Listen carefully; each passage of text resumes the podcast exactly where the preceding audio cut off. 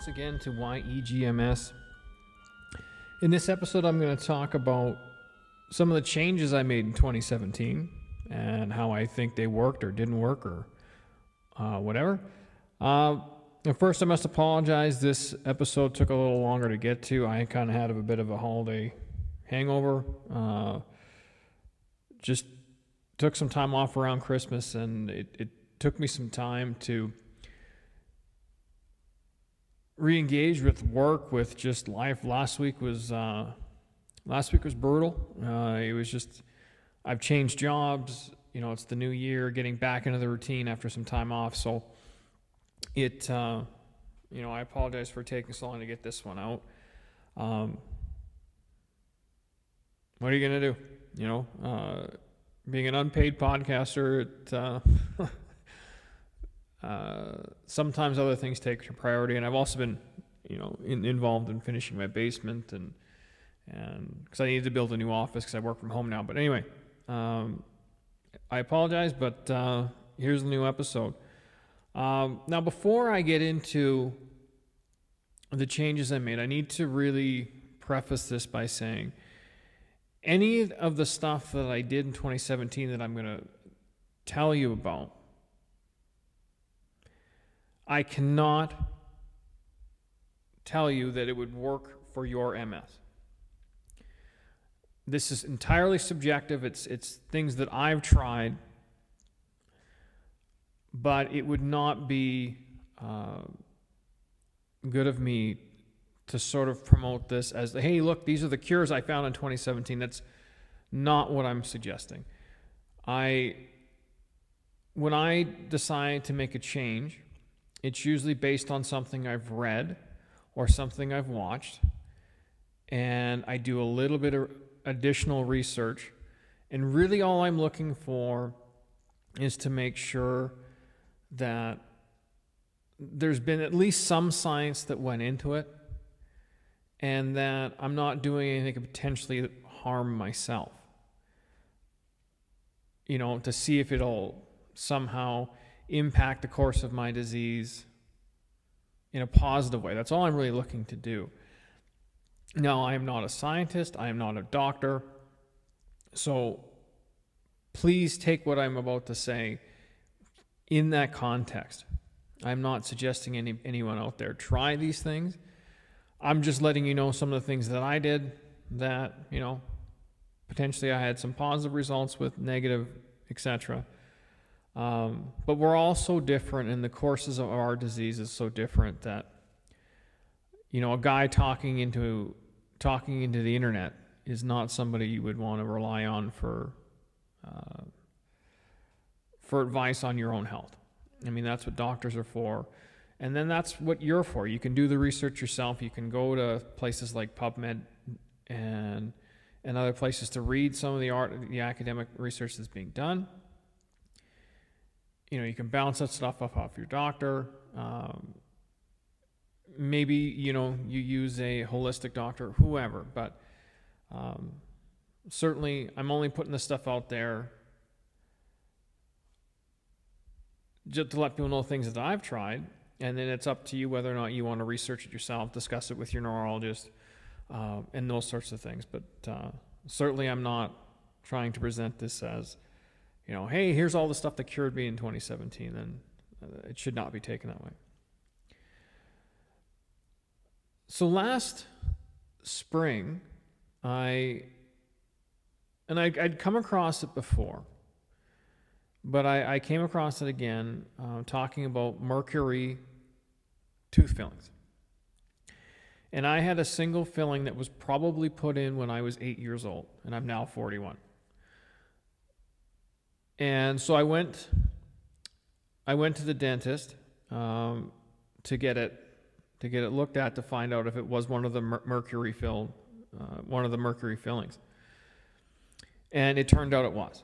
So uh, I had coverage through work. It cost me, uh, you know, like 200 bucks, I think, not even $200 to get it taken out. And that was in the spring what I had read um, was that mercury fillings have been have been linked to, depending on who you talk to, all these different health conditions. MS being one of them. Now, if you speak to a non holistic dentist, they're going to tell you that the research doesn't just isn't there to suggest that mercury fillings cause MS or any of these other conditions that are listed. If you talk to a holistic dentist, they'll tell you a different story. Again, from what I said from the intro, um, it's important to do your own research and be comfortable. My thinking going in was, well, I've got one of these mercury fillings. I can afford the 200 bucks to get it pulled out. Why not? Let's let's see what happens. So I had it pulled out, like I said, like so it's probably been you know eight or nine months since I've had it out, and they refilled it with this these new fillings that don't have mercury and this and that. Have I noticed any differences? I can't say that I, I, I, have noticed any any any major differences. I, I mean my the places where I'm numb, you know, my right hand and in my feet, still there. Uh, still get fatigue, so I can't say that it did, did anything. Now I should say that I am happy that I no longer have mercury in my mouth. Um, you know, taking a heavy metal out of your body, I, I don't suspect is a bad idea. Um, but again, I haven't noticed any any uh, effects in terms of, of, of, the course of my my MS. It's been relatively the same. So um, that was one shift that I made in 2017, and I'm still happy that I did it. But I, I mean, if you decide to go and get your feelings checked to see if the if the mercury runs, and if you decide to have them out, from my experience, I wouldn't expect any miracles. Uh, is it a good idea? I, I can't. That's not for me to say. For me, it was safe to get it taken out and replaced with a different one. Um, and for me, pulling a heavy metal out of my mouth and, and, and not having that anymore seemed like a reasonable idea. Um, but again, I didn't notice any changes in, the, in, you know in terms of my condition. One thing I've really been focusing on a lot uh, since September has been diet. Now, for for long-time listeners listeners of the podcast, they know that I would know that I, I, I eat a paleo style diet, um, similar to what you'll find with the Wahls protocol and that. And I have to say, at one point, I was a pretty militant person in terms of diet, where I thought everyone should eat paleo and everyone should do this. Um, I, I've since realized again through research and and you know and, and consuming information about it that we are all so different in terms of how we react to food. For example, I could eat a, you know a half cup of white rice and you could eat a half cup of white white rice and our insulin response could be completely different, even though we ate the identical thing. Now, the reason for the differences are, are many, you know, from genetics, from, uh, you know, sort of your mood and, and how much stress you're under, because stress can cause differences. Uh, there's stress, and then there's your gut biome, and your gut biome is all the good bacteria that's in your digest, digestive system that actually aids in helping to break down food, pull up nutrients, etc., etc., etc. Now, the gut biome thing is really interesting to me, and and there's a fascinating documentary on Amazon Prime if you have it, and it's called "The Gut: Our Second Brain." And in this documentary, like really quickly, but I, I, recommend if you have Amazon Prime, look it up, watch it. Um, they that's Amazon Prime Video, if, if, which is very similar to Netflix. If you don't, if you weren't aware. Anyway, if you have that, watch it because what they talk about is how your digestive system is made up of neurons just like your brain. And they talk about how, um, you know, sort of the state of your digestive system and stomach can have an effect on your mood. And if your gut biome uh, isn't healthy, you may not be able to process certain nutrients and you may not be able to process certain foods. So, what has really made, anyway, long story short, what this has all made me realize is this for me to suggest that everyone out there who has MS would be far better served by eating a paleo diet is, is not, I think, entirely accurate. What I think is, and this is, this is just what I think, this isn't factual, this is just what I think from based on what I've read. And again, I encourage you to, to, to, to do this research on your own. But what I think is everyone has an ideal diet, but what that ideal diet is, is different for every person. So, what happened in September and going into early October is one of my, my running partners, Paul, um, amazingly sw- slimmed down. Like it was incredible, like really a pretty incredible transformation. Um, not that he was fat, but he, he, you know, he, he carried extra weight and it was like overnight it was gone. And by overnight, I'm talking over the, over the course of a few months, but um, but in terms of weight loss, and if you're one of those people like myself that have struggled with, struggled with weight their entire lives, a substantial change like that takes time and a lot of effort. So I, we, we went to go run the Grizzly, Grizzly Ultra Marathon in Canmore, Alberta, um, the long weekend, the Canadian long weekend at the beginning, beginning of October, which is the Canadian Thanksgiving. Not to confuse my American listeners, which is their Thanksgiving is November, but ours is in early October. And when we got to the run, I just said, okay, what are you doing? Like, how are you, like, are you starving? Like, I was almost, I was actually a little bit concerned because I'm thinking, like, are you trying to starve yourself? And what he had started doing was something called the ketogenic diet. Now, again, this is one of those things you look into yourself, and I doubt it would work for everyone, but it obviously worked for Paul.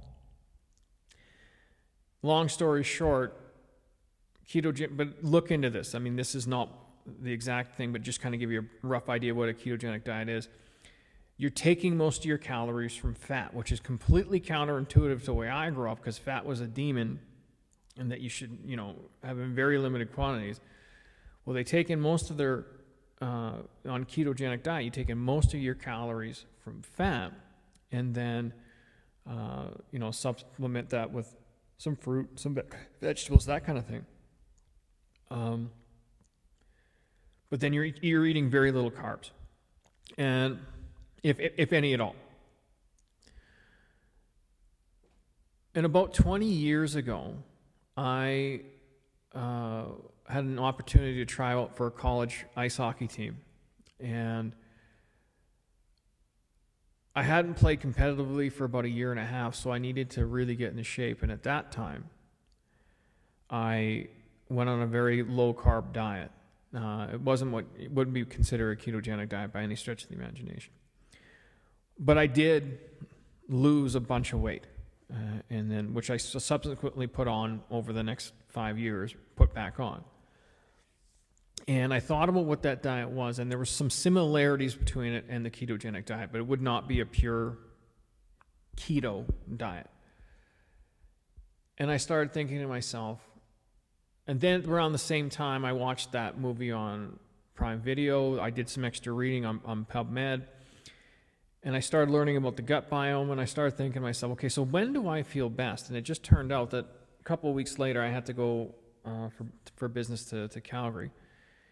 And on the way there, I was listening to the Joe Rogan podcast, and he had a doctor on who eats nothing but meat.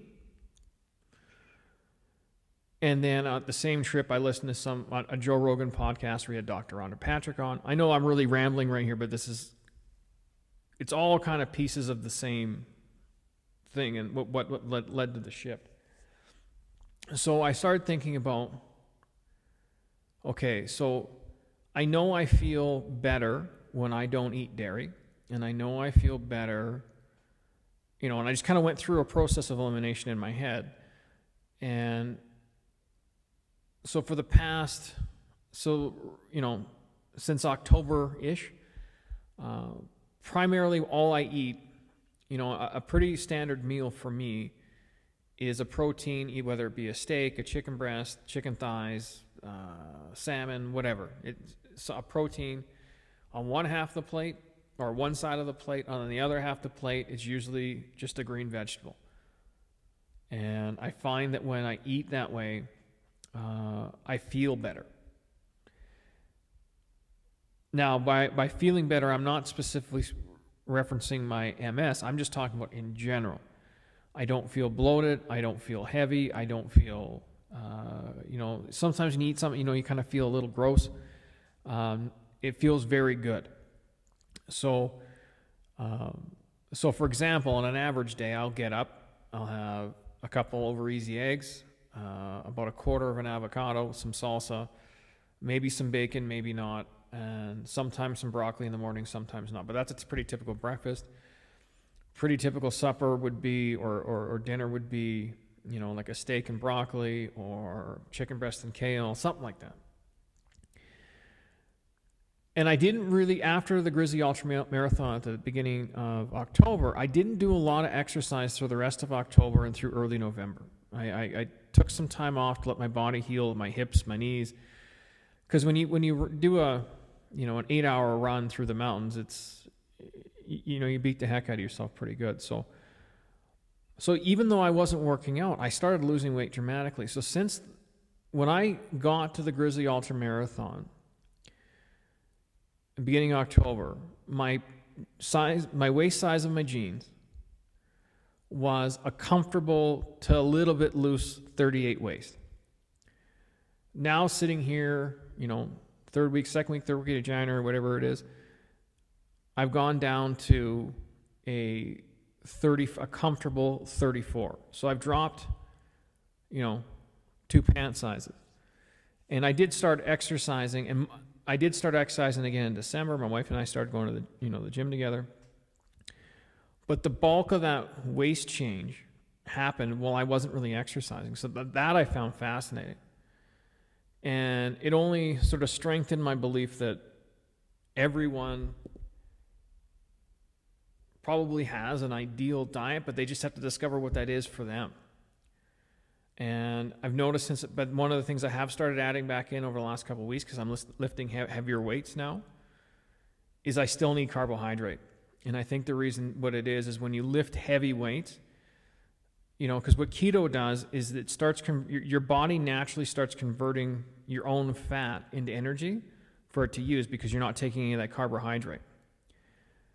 Well, the problem when you're when you're lifting heavy weights is is is is, is the fuel that's burned is actually the glycogen right in the muscle, and that's usually, from my understanding, is is that's replaced through carbohydrates. So now once or twice a week I will take in some carbohydrate, just um, and I found that that's really helped. So. Um, and that's a really good seg, you know, a really good segue into the, the last change that I've made. And this is more the, the last month of 2017. I used to lift weights pretty religiously when I was younger, and now haven't for a while. And my wife was lo- losing her workout partner because that person moved to a different city. So I said, Well, I'll start going with you. And I started lifting weights again. And, uh, you know, that's been a really, really, really good change for me as well. It's been enjoyable. And, um, you know, numerous people, including my neurologist, have told me, and my neurologist even, because I've always had a lot of muscle in my legs, and, and, um, and I know I've heard this else, other, other places, that muscle mass seems to correlate pretty nicely with um, um, people who live longer, who uh, their brains stay active longer. Now, again, all this stuff's not directly tied into MS, but uh, you know, I just think that um, uh, the stronger you are, the better you are, and the better you're going to tolerate things. So it's been a lot of fun. Now, the final change I made, and again, it came late in 2017, I switched jobs. And my job that I had before was uh, ca- causing a lot of grief and stress in my life. And for the past month and a half, um, I haven't had that. And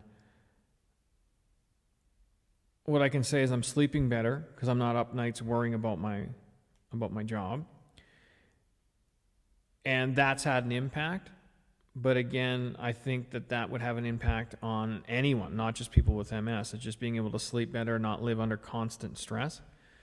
And that prob- probably also impacted a little bit of the weight loss too, because having that constant stressor, um, you know, can create, you know, chemical imbalances in, in, in your body, right? So those are the changes I made in 2017. Um, you know, I, I can't say that uh, unfortunately uh, for myself and for, for you listening, I haven't I haven't cured MS. Uh, you know, and I, but you know, I'm still living uh, a pretty good life. Um, so outside of that, so looking into 2018, uh, pretty cool. We I'm going to be doing another really long run. Uh, it'll be later. We haven't announced any dates yet or anything yet because we, we have stuff to plan the route in the in the weekend. We're going to do it, and um, but this year it's going to be different. It's going to be in the fall rather than spring uh, because I need to start training, and hopefully uh, hopefully in about two months here the snow will be gone and I can start training outdoors, and. But this, instead of running from Leduc to Camrose this time, this time we're going to run from Devon to Fort Saskatchewan and go through the Edmonton River Valley. I haven't measured it yet. Uh, best guess, it's going to be 90 to 100 kilometers. I still have to map out the route and figure that out, um, which means it'll be a good, my guess would be a solid 12 hour day. Uh, but the nice thing about this one, it won't be on the highway. It'll be nicer scenery uh, up and down in trees. So I'm really excited about that and uh, hope to have a planning session here soon so we can get the route mapped out and I can announce more. So, um, yeah, and if anyone listening is interested in the really long run uh, stuff, whether they wanted to, you know, run a few kilometers uh, during the event or volunteer or donate or whatever they want to, just shoot me an email to Sean, S E A N, at ownmultiplesclerosis.com. Uh, that's probably the best way to get a hold of me. And uh, yeah, I'm like I said, I'm looking forward to it. But if anybody out there is, is interested, it, will be uh, it'd be great to have you have you along. And then tentatively for 2019, we are planning a run from Jasper to Banff, which will be roughly 240 kilometers. My guess is that that's going to be a three day, three to four day run. Um, again, all these, all this money will be to, it's to raise money to, for, for MS research and, and that. So, uh, if you're interested, please reach out to me. Um, some other housekeeping stuff.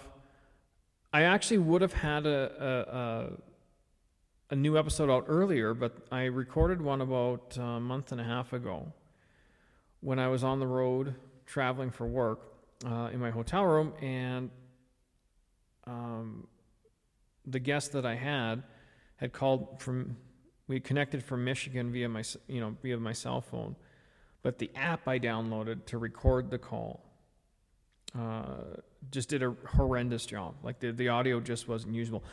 Not that I'm a professional by any stretch of the imagination at audio to begin with, but it was just it was not at a standard where somebody could listen to it. There was too many places where it just cut out for seconds at a time or popped, and it just did not sound good.